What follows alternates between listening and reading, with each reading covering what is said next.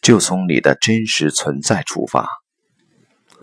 在两个星期的课上，吉里根老师所教授的一个重点内容是让我们形成互补或矛盾的意识，也即我经常在文中所写的：当你看到了 A，也意味着你看到了负 A。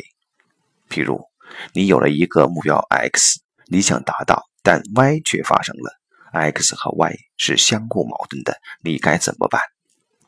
对此，吉利根老师有一系列练习可帮助我们同时容纳乃至同时融合 X 与 Y。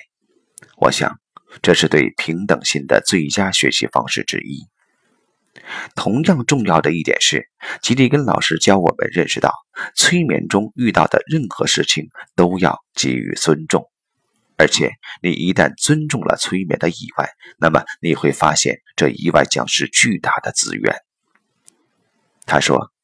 这是他的老师米尔顿·埃瑞克森毕生的哲学。他讲了很多埃瑞克森的治疗故事。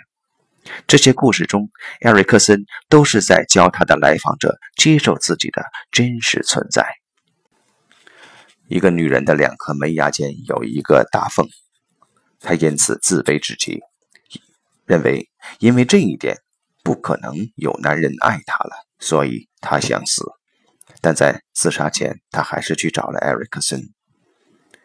艾瑞克森说：“他既然都想死了，那么在死前去做一件可怕的事情吧。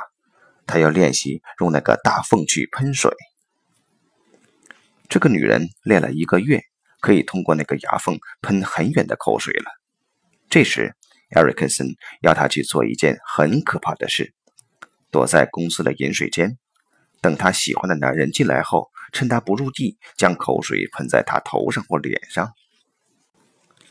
他这样做了，先含一口水，等那个男人进饮水间后，他喷到了他头上，然后拼命跑。